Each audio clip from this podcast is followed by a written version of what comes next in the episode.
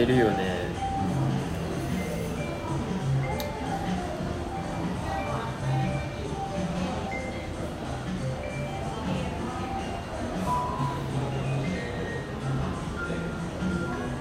まあ孤独に孤独にやれってことだろう。そう。今日のメッセージとして。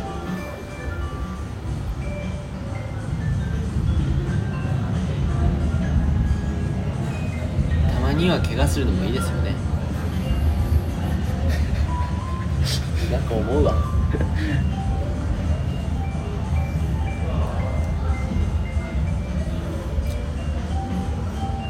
いやいいやあのメールがね実は1件来てて。なんだ。そう。それでいいじゃん。いやいやいや来てて。でそれをね先週からこうあありがとうございます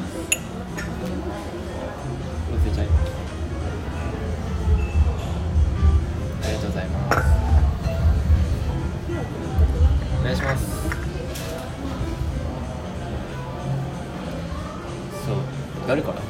いやわかんない。匿名でじゃあメール読む読む読みたいんだけど。うんう。んいいよ。長い？ねいや全然。うんうんう。ん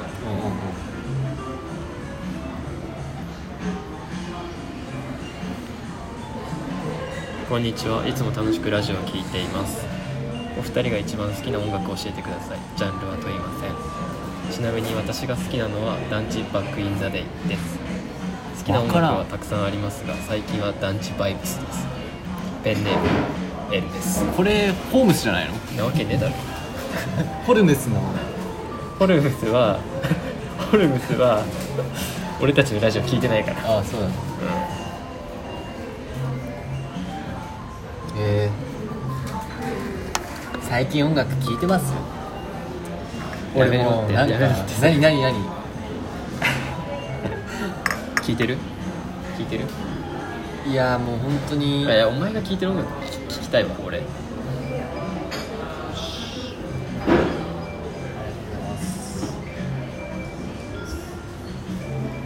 とうございます俺ね本当に包み隠さず言ったら一番最近聞いたのビヨンセだよおいいね。ビヨンセのあのアルバムだな。あのブラックパレードかアルバム出てる。最近のやつ。そうそうそうそう2年前の曲かもしんないアルバムとして、うん。でもあのね「スピリット」っていう曲と「ザ・ビガー」っていう曲大きくより大きくリカザ・ビガービガビガーだからそれをまあそのあるじゃん。PV で2つ合わせて YouTube で聞いたんだけど、でね、まあ、入りっていうかそれを見つけたきっかけはねケンドリック・ラマーとのコラボが、まあ、その中に1曲あってほう「あのナイル」っていう曲なんだ。そのナイル川のね、うまあ、ナイルっていう曲で2人コラボしててうわビヨンセのこのアルバムあるじゃんみたいな。まあそれはもうねその時から知ってたんだけど今になって、まあ、ビヨンセ聴いてる結構。んなるほどね。てかケンドリックなんか一番好きな曲って何？それうん。そういうことじゃないってことだよね。最近聴いてるからいやいやいいよいいよ。好きっかけきっかけくれたから。で最近あのケンドリックが動き始めてるよね。ってうんマジ？遅えよ ふざけんな。何何何？それ。いや俺もよくわかんないけど。なんかインスタグラムがまあずっと動いてなかったけど急になんか。あまあずっと動いてなかったわけじゃないけどそんな、まあ、最近また新しいウェブサイトみたいなのポンってできてなんかなんかねメッセージ書いてるんだよね。小難しいこと。うん、俺ちゃんと読んでないけどなんか表明なんか表明してたね。だからなんえ作るんじゃない？インスタね。インスタグラムのなんか、うん、えなんだろう、うん、URL うんうんから飛んで、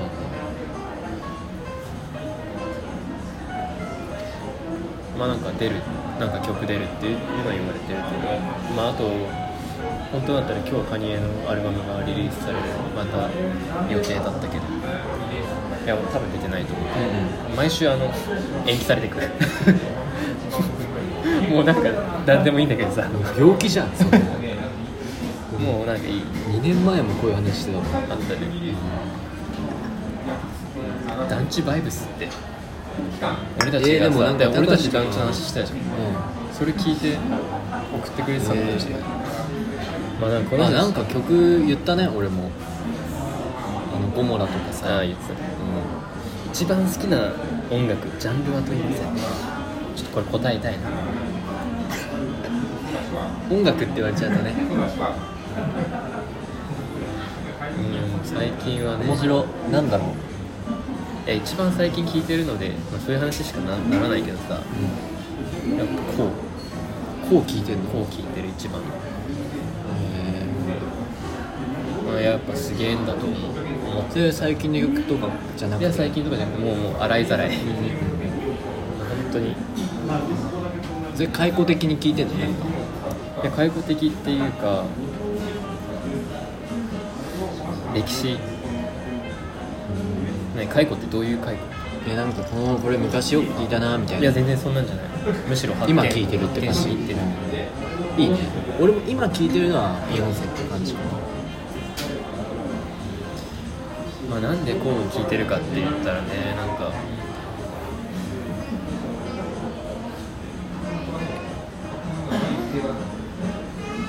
いやこれなんか今ちょっとうまく説明できないから話すべきじゃないけど。えーでもこの人がやってる曲俺知らなかったわ「ダンチバック・イン・ザ・デイ」うん知ってる？いや俺わかん知らないけどなんかメール来た時に YouTube でちゃんと聞いた。どんな感じなの？いや覚えてないよね。興味がなかったみたいで。すいません。そんなこと言うな。団地バイブスだってよどういう曲なの？団地バイブス。でも言ったらこうピストル。持ってるとかそういうことこうだって団地バイブス。っていやこうについてめちゃくちゃ最近考えてんだけどなんかもうダメだ全部なんか出てこねえな今。俺もう考えてないよ。なんかそういう。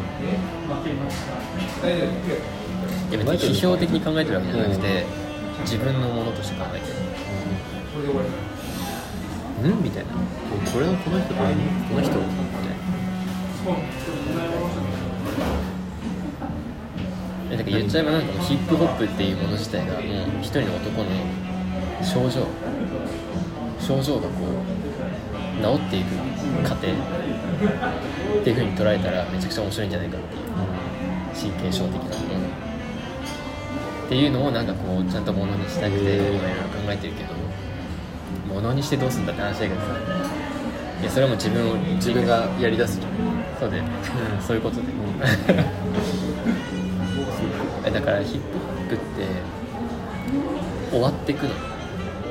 始まりがあって終わりがある。ヒップホップをラップをしなくなる瞬間があるラッパーに。はそれが何なのかっていう。じゃあなんでラップをしてきたのかっていう。なんかだからカルチャーとしてあるっていうよりはもう道なの通る道。だからヒップホップっていう風にこう成立するものじゃなくて一人の人生ありきで始まって終わっていくものとしてヒップホップっていうのがある。それ聞き手もそうしたらヒップホップっていうところにだから聞き手もそう一度は通る道だあった時に価値が生まれるっていうかだからその歌い手と一緒にうん。終わっていけたらいいヒップホップのあり方だと思うけどなんかだからヒップホップ的なものに安住して安住安住って言葉あるかなんか安らいでちゃ安らいでたらダメなんじゃないかっていうこのヒップホップの聞き方ではない。そうそう。一緒にこう乗り越えていかなきゃいけない。っていう時にこうだったの。なんでかって言ったら なんでかって言ったらっていうね。出てくる出てくる。わかる。出てくる出てくる。そう。あのないのになんでかって引き出すわけね なんでかって言ったらなんでかだからだいやでも一つあって、まあ、一番最新のアルバムかな？2020年「ワーストっていうアルバムがあってそのアルバムの一番最初の曲名前タイトル忘れたけど結構もうゴージャスなヒップホップみたいなさ俺のどこがいけないみたいな感じで始まるの超かっこいい。ハッスルな感じ。でで最後の曲が結構たくさん曲あるんだけど最後の曲が「手紙」っていう曲でもうトラックとかなしにただこうが手紙をこう紙読みながら読むだけの曲曲でもないんだけど。それが、まあ、おばあちゃん育ててくれたのがおばあちゃんなんだけどおばあちゃんへのメッセージ手紙で最後に千葉祐希自分のフルネームを言って終わるのでこれはもう終わったと思ってコーのヒップホップが終わったぞみたいなのをまず思ったんだけどでちょっと聞いてったらその最後の手紙って曲から何個か戻っていったらあんまりヒップホップじゃなくな。ってんだよロックどっちかというとロックになってたりとかギターアコースティックみたいな感じだったりしてで逆に最初はもうすごい仰々しいぐらいのゴージャスなヒップホップっていうのがまあ最初のアイディア。で。ねえなんだろうね。まあそれが下絵みたいな感じであるけど。生涯じゃあヒップホッパーみたいなことはないってこはだからもうその病気。病気。と本当にじゃあ治らなかった病気。それけどいいんじゃないの？ヒップホッパーなら本当に。だからなんだろうな。成長はないんじゃない？成長というかさ想像？表現はないんじゃないもうなんか持ってるカード切るだけみたいな。うん。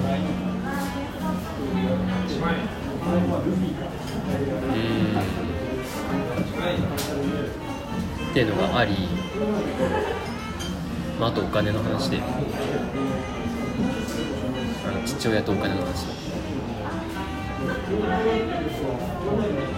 ヒップホップはこれは多分何回も言ってるかもしれないけど。ヒップホップは父親を想像しようとするもの。まああえてしようとするって言ったのは絶対にそれはなされないか。ら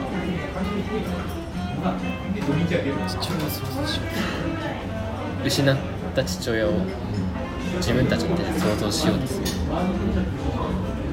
もの。家庭としてのでそのその時の父親っていうのはもう結構もろにマニー。俺さそんなに激しい激しいものだって思ってんの？ヒップホップ。結構激しいよねそれ。って過激だってこと？過激なヒップホップってそもそもじゃあ過激ななんか感じない？どう激しくない？どう過激なの？でそのモチベーションがさ。いやだから無意識無意識的にってことだよ父親を取り戻すなんて誰も言わないし。だから口をついて出るようにそういう表現がさもう織り込まれてるっていう。見それはなんか悲しかったりする？方悲しい？何か？父親がいないじゃん。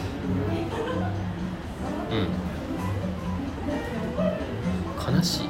どういう感情なの？その時。父親を作り出そうとしてる時。人による。のいやそれ俺作り出そうとしてないからさ、まあ、してなくはないけどさ。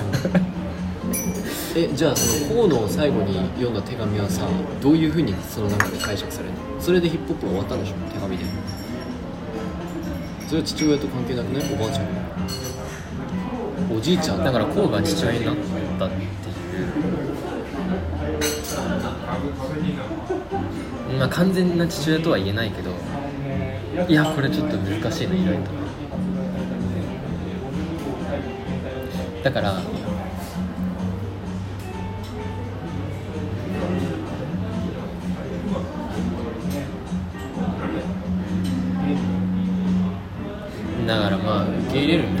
みたいな過程とも言えるかもしれない。けど父親の後ろ姿がないから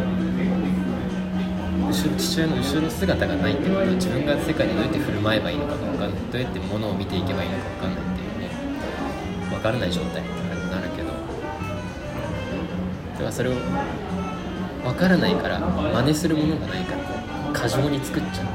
過剰に振る舞っちゃうっていうのが、まあ、ヒップホップ的な身振りとかさなんかまあ表現だったりするけど、まあ、だからそれをどんどんこう削ぎ落とされていくような形でこう仰々しいトラックとか太鼓のドラムの音とかさこう削ぎ落としていったような形が、まあ、の手紙っていうものだとしてじゃあそれがどういうものだったかって言ったら、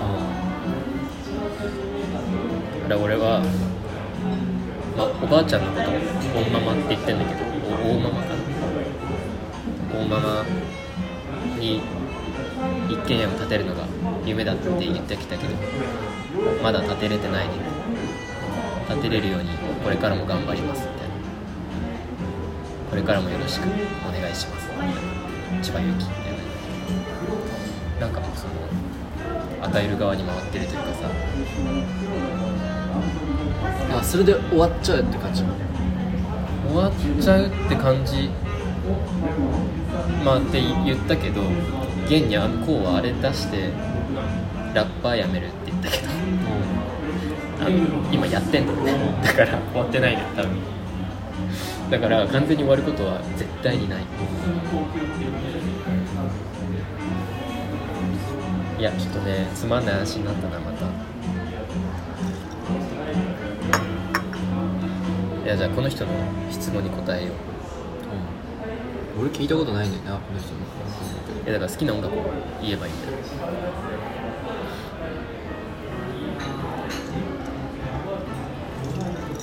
俺尾崎豊のダンスホール。なんで？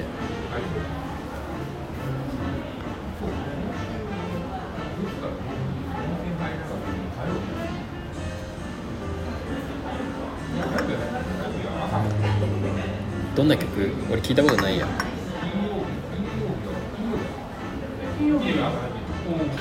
え？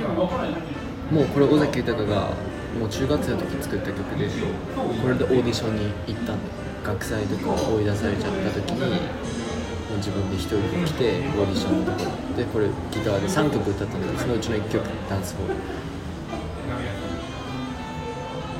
でなんか結構カバーとかもされたりしてる？ね小袋みたいな。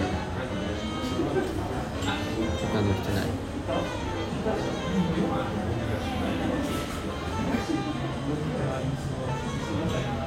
えー、でもなんかそういうことじゃないんでしょ？好きなって。好きなって感じか。あマイケル・ジャクソンの「アースソン」俺好きだわ。やっぱり俺あれすごいと思うよ。何回見ても。何が好き？えなんかあれ以降のマイケル・ジャクソンの曲って俺つまんなくなったと思ってるから。だから想像が今想像だと思ってるんです。よあの曲がすごい40歳くらいの時めっちゃかっこいいのビデオは？俺はあの最初音楽だけ聴いてた。ビデオを知ったのは大学生になってからそれまではもうマイケル・ジャクソンだってことも知らなかったんですよ。ただもうすげえいい曲だなーって思ってた。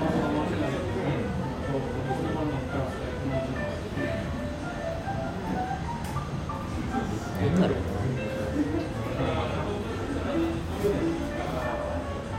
な。なんかさあのアースソングはアースソングの話すよ。アースソングはなんか言ったら環境破壊に対するアンチみたいなメッセージ性としてこうある曲として見られるんだだから木が切り倒されたシーンから始まってであの、ま、インディアンの人たちとかなんかこう戦争で迫害されたっていうか、ま、家を失った家族とか、まあ、そういう人たち出てきてなんかもう瓦礫のとことかさ焼け野原にマイケル一人でポッツンって立ってるしさで象がめちゃめちゃ死んでさ牙抜き取られてる映像とかさアザラシがさもう今にも漁師にあの首根っこ斧で叩かれる映像パッて入ったりさするんだけどなんか全部マイケルの中で起こってることみたいに見えてくるんですよ迫害もされだから動物死んだ動物がマイケルみたいな感じなんだよね。だから単なるこう環境問題のメッセージってていうさこうマイケルから開花された問題についての共通の問題じゃなくてやっぱあそこまで行ったらマイケルのちょっとした宗教みたいな部分に触れてる曲だと思うんですよだからはっきり言ってねあの俺がこれめっちゃいいぞっつってその場でやった時にあまりにもこうなんかこうバカバカしいっていうかこうえ表現の演出が濃すぎて笑っちゃう人がいるの。俺はめっちゃ泣くのに。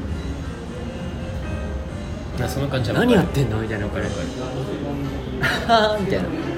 だからわあのそれくらいなんか、まあ、こうこうメッセージ性が強いって言っちゃえばシンプルにそういう曲なんだけどすごい俺はそこに、まあ、成功した例っていうかその芸術家のこの方の魂の表現が成功した例だなって思ってる。それはやっぱりね笑われることもあるんだろうなっていうかさ。何やってんの？みたいなことを多分本気で歌い切ったもう何分間の曲なんですよそれはねなんかもう入りから好き。もう焼け野原に自分が一人立ってるっていうのがなんかもう真実みたいな感じで見えてくる。なんかもうこうやって人いっぱい周りにいるけどまあ本当にそういう感じな感覚にななる時があるんだろうなって感じた。焼け野原に一人立ってる少年みたいな感覚に不意になったりするところをそのまま、まあ、曲としてもそうだし映像としても映像だから余計に好きになったとこあると思うん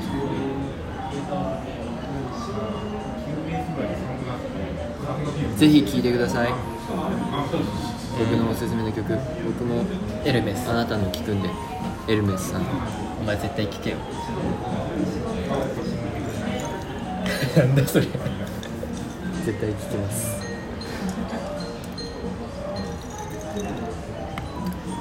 高橋は？うーん一番好きな音楽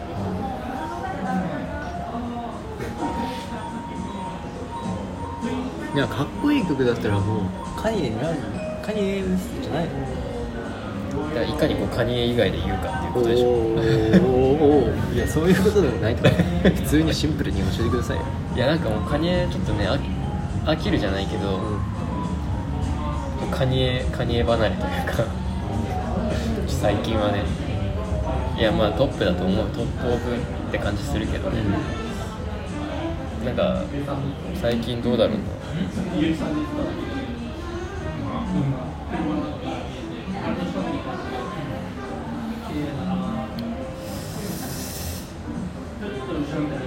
いやまあ BTS って言っとく？嘘でしょ。ここで BTS って言う。嘘でしょ。いや間違いなく昨年最も聴いた曲はね BTS の「Spring Day」なんだよ。ね そうか。ちょっとマジな話マジな話。日本語の曲で？いや韓国語。 Spring Day そう。あ Spring Day 聞いたと思うけど。ななんなら俺今日の朝ね「Everybody say no」って言ってたよ。何それ？え？あ BTS No No ね。の No って曲、うん。そう。いやねアーミーだからね。俺。いや嘘嘘。もう全然やめた流行でしょ。だけど Spring Day は結構聴いちゃう。大大事に聴いちゃうかもしれない。いやでもちょちょこれはつまんないな。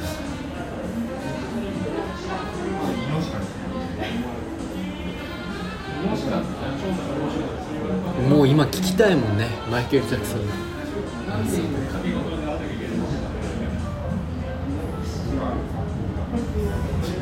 ケンドリック・ラマーは多かったけど声が好きなの。それはわかる。曲っていう感じってよりか曲はだから一どんどん聴けば聴くほど一様になってきてさ、あ結局声じゃん。みたいな感じになっ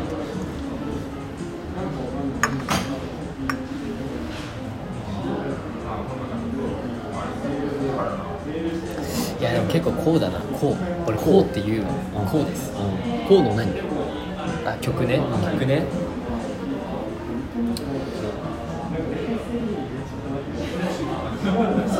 絶対この人こう聞くじゃん。アースソング聞かないで。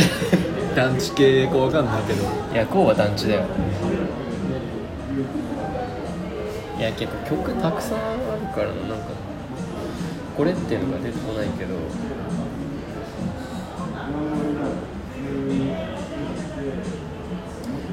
あいつ。っていう曲？こうのあいつっていう曲。こうのあいつってなんか Yellow Tape Yellow Tape ってなんかいくつかミックスミックステープみたいなんだけどそのうちのどれかに入っててあいつっていう曲があってね。とにかくあいつへの妬みやひがみをずっと歌ってるね。あいつうざい。マジでキモいみたいな。なんかブランドばっかつけてダサいみたいな。俺の好きなやつらと俺の尊敬する人とお酒飲んでてうざいみたいな。たまにコメントでうさばらしするみたいな。でもなんかあいつが羨ましいみたいな感じの曲なんだけど。おなんかそういうのをこうさすごい必要に歌うのよ必要にもう何度も何度もねこういう表現。で俺ねなんか細いスキニーパンツ履いてゲイみたいみたいな。なんか金髪つけてごい。誰誰を誰一体このあいつは誰なんだろうってさ、すげえ思った。でも全然思い浮かばなくて知らなくてもうこれこうなんじゃねえかと思ってもうあいつが。とかね、思っちゃってね、まあまあ思うねあいつがこうで歌ってるのがこうじゃないやつらおーそういうこうナルシシストみたいなさものなのかなとか思ったりしたけどなんかやっぱりうまく言えないけど面白いすごい面白いんだよねこうはすごい。でこの面白さって日本人だから分かると思うし。なんでえ？どういうところでそう思うの？日本語だから。あ。ちゃんと日本語のヒップホップをノリじゃなくてちゃんと言葉の上で聞くっていう。本当に面白いと思う。こうだこう使ってる言葉一つ一つ。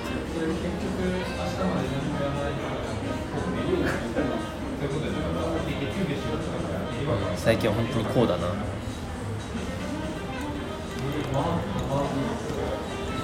まあ実は俺昔嫌いだったんだけどすっごい。こうそうなの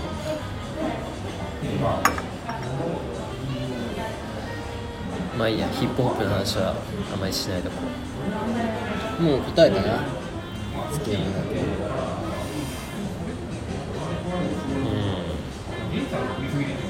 ん。まあいっぱいあるよ。ね好きな音。楽いやでもこうやって聞かれないと出てこないもん。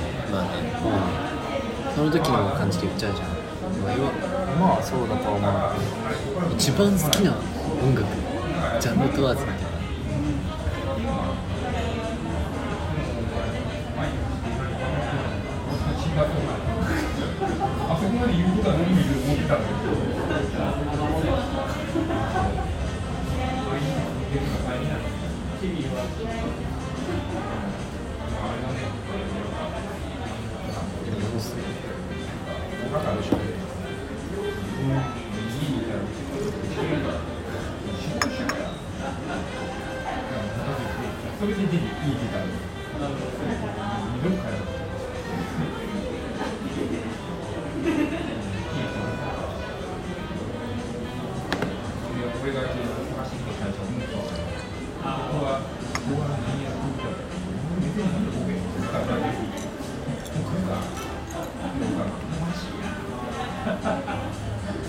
ヒップホップ以外出てこねえわ好きな曲って言われて？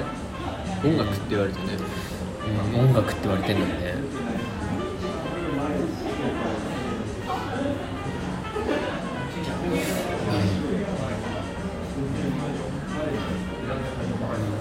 おかしなことだけどね。こんなに世界中に音楽がヒップホップ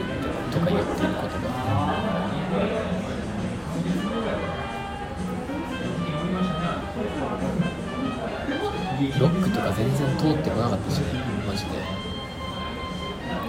通るっつか聞いてこなかっ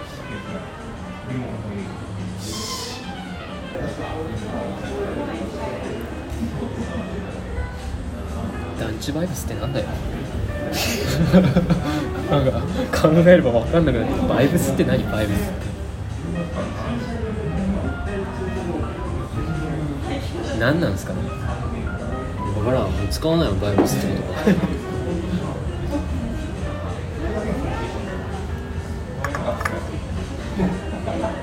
まあなんかノリみたいなことでバイブス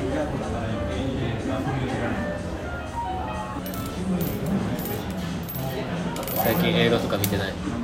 映画ねうわー俺ねあれ異端の鳥。あら。俺あれ俺すごいなと思うよ。なんか最近ちょうどね思い出したのさ。でももう3ヶ月くらい前に買って見た。2回くらい。いやお前のその映画の見方めちゃくちゃいいよでマジ？買って2回見るみたいなさ。借りて見るとかじゃなくて買って2回見る。嫌じゃん。買って2回見るでで。俺それでなんかすごい映画体験したなみたいな感じ結構最近思っててさ。つくづく。後から映画ってなんだろうみたいな爆年とやっぱ考えてたテネットとか俺全然見る気になかったの。でも見たんだよ。でも見切るまでもなかったんですよつまんなくてああこういうことねみたいな感じで俺すぐやめちゃったんですよ。なんか「異端の鳥」はそういう感じじゃなくて全部見れたんだよね。でなんかこれなんだろう。さっきのマイケル・ジャクソンのアイスモンはさ見てもっと好きになったんですよ。その人のこう見てる世界を覗けるってさことじゃん。なんかすっごい直接的だなって思うしさ。あと俺たちなんか好きな時間とか嫌いな時間とかさ忘れちゃう時間とか覚えてる時間とかさまあそのランダムじゃん。でもそれをさもう作為的にもう取り出してさめっちゃいい時間ばっかり集めるみたいなさ。ことができるしさなんかそんな感じがあるんだよね。その異端の鳥はそういうコーヒーシガレッツみたいな場面場面が続くんだけど主人公一人なんだけど結構悲しい話じゃない？あの結構センセーショナルみたいなさあで結構グロいみたいな人がいる。そういう売り込みしか俺知らない？いややっぱそういうもんじゃないね。あのスラビックエスペラント語なんだってその言語がねだからなんかああみたいな特別な雰囲気あって黒白で白黒で。なんかねその少年がいろんな人を転々としてまあ場面場面凝縮して結局構成としてさなんかコーヒーシガレッツみたいななんだかの場合たかしとの一日一日じゃないけどたかし誰か誰かで俺のこう半生じゃないけどそんなに長くない。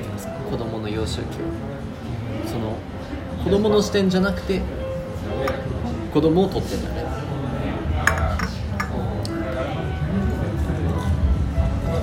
で最後は最後言っていいのかね。最後言わない方がいいやでもなんか結構その監督が言うには最後は希望で終わりたいっていう監督だったんですよ。なんかみんなが受け取ってるのとまあみんなって多くの人のこと言ってるけどそんなめちゃめちゃグロいっていうことじゃなくて最後に希望で終わんなきゃ映画じゃないみたいなこと言ってる人だった監督がえー、みたいなね。俺はねちょっと正直希望なのみたいな。なんかあまりにも不幸が続くから最後希望って言っても俺またなんか絶望で終わってんのかなみたいなさ。これからもこの少年は絶望の人生。感じにもう取れたんですよ、まあ、むしろそれが自然な感じだったんだけどえー、最後希望で終わらせてんじゃんみたいななるほどね。うん、なんかねで白黒で、まあ、グロいっていうか結構あのなんて言うんだろうな。なんかこうセクハラみたいな感じのシーンが多いんだよね。なんかこうグロいグロいって言っちゃえばそうだけどセクハラのシーンがセクハラって何セクシャルハラスメント。なんか人のそういうすごいセクシャルな部分をあのばっかり撮ってんのさ。なるほど。結局だから人と人のその少年と男児だよね。ちっちゃい。といろんな関係性が生まれるわけじゃん。おじさんだったり女の人だったりでそれぞれ宗教もあったり民族もあったりあとまあ地位っていうかまあ職職だよね。職種があったり。でいろんな出会い方をしてさ。でいろいろなこうローカルな事情そこの事情とかもあってそこにこう転々と旅をする感じなんだよね。俺その旅をする感じにねすごい感動しちゃったの。う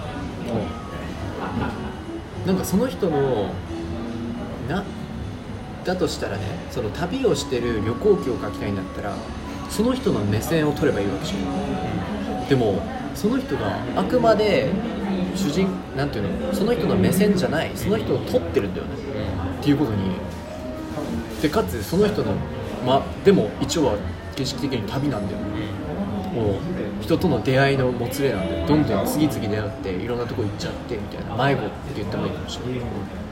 俺それすごい感動してんだよ後から。なんかその感じに。でも今え？え？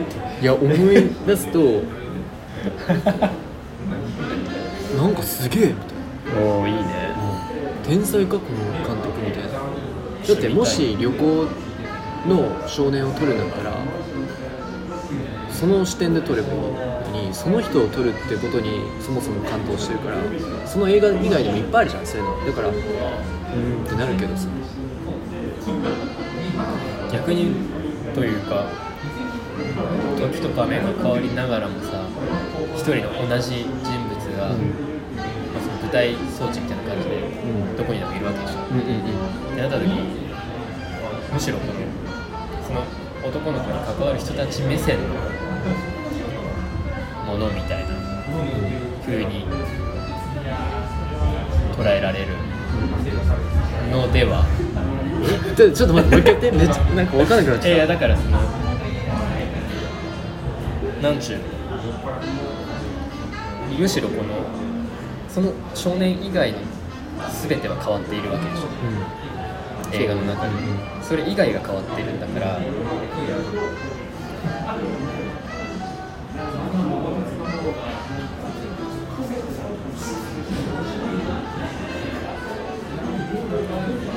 だからで少年の目線がそこでは描かれていない。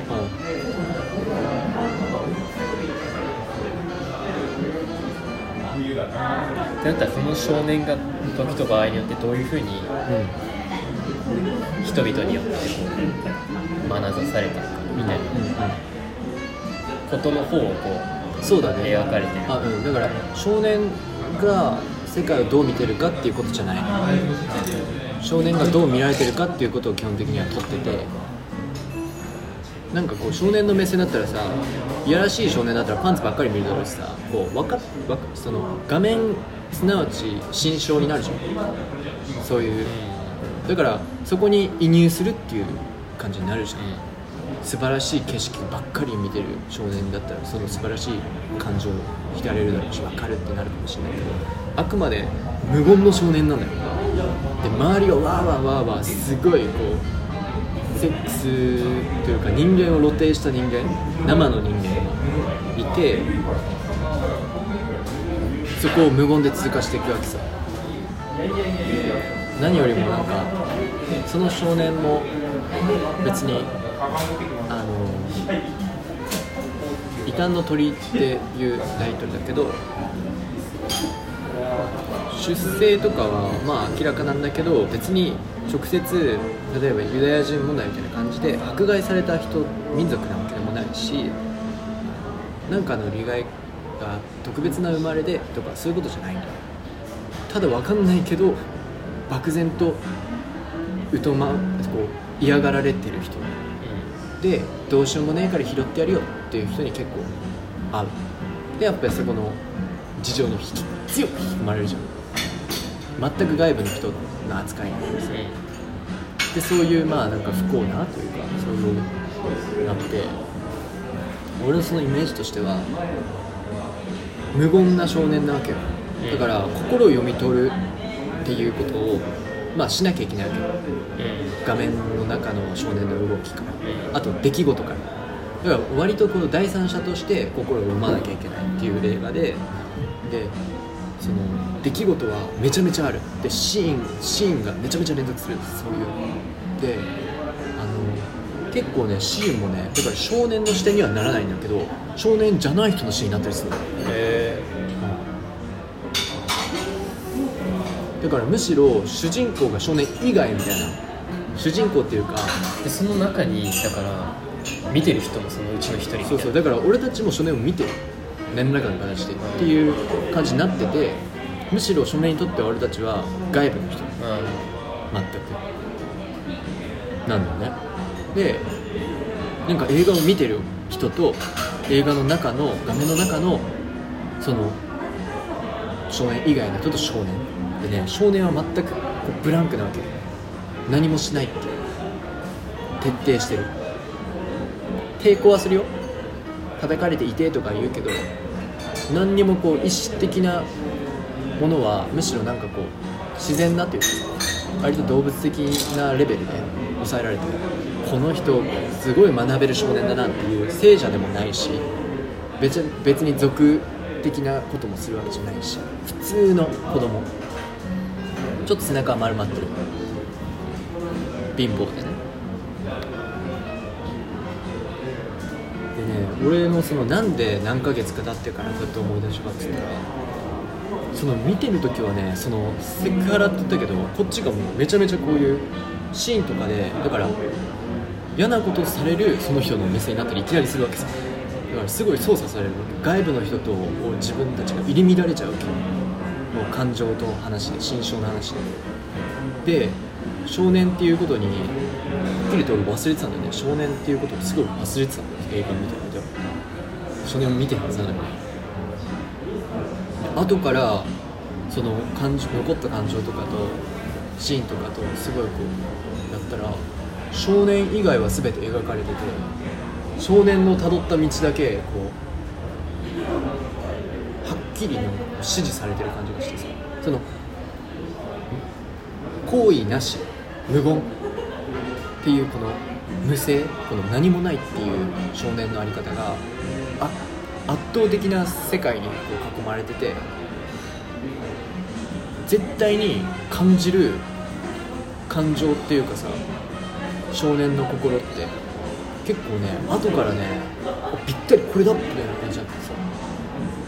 わかるかな？どういうこと？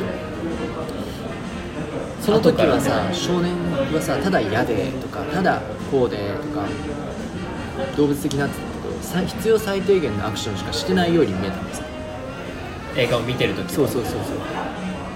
だからそれ唾かけられたら嫌じゃん。だから嫌な顔するじゃん。ただその時その少年がどういう気持ちでそれを浴びてるのかっていうさ反省の部分が全く反省の時間が当てられないわけさ映画中は。映画を見てる時は。でずーっとそのシーンとかをまあ反省するわけ自分が。映画を見た後に。丸見丸。だから少年のある意味人生を俯瞰しちゃったわけだから反省すると意外となんか逆に今は少年の心に移り変わるっていうかさなんか迫害って言っちゃえばあれだけど少年を迫害したっていう経験をすると少年がどう思ってるのかにこう移ってきた自分の感情が。迫害しちゃったわけよなんかこう。なんかこうわちゃわちゃやったんだよ映画の中で感情の中で。だってなんでかっつら大体思うのが少年かわいそうだなっていう感想ばっかり。レビューを見ると。少年かわいそうだなって言ってるうちはまだ少年の反省をしないわけです少年の心がどういうものなのかっていうことまではまるっきり他者な視点なわけでもそうじゃなくなっていくんですよ。なんか自分が迫害したっていう感覚にまず映画体験として残っててでもそれを反省するとカチャってなんか少年の心が分かる。迫害された人の気持ちも見たから分かんない。難しい。いや難しい。お前今めちゃくちゃつば飛ばしながら これもつやば。いやもう真面目になっちゃって。ごめん。はいはいはい。よし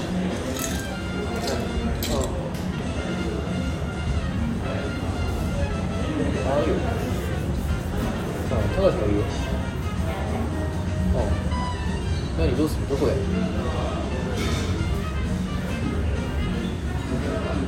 あ分かった。でも宮越あのいるからさあの窓ガラスの見とかにいてそこにってくれるんだけだからうん。みんなでご飯行かないん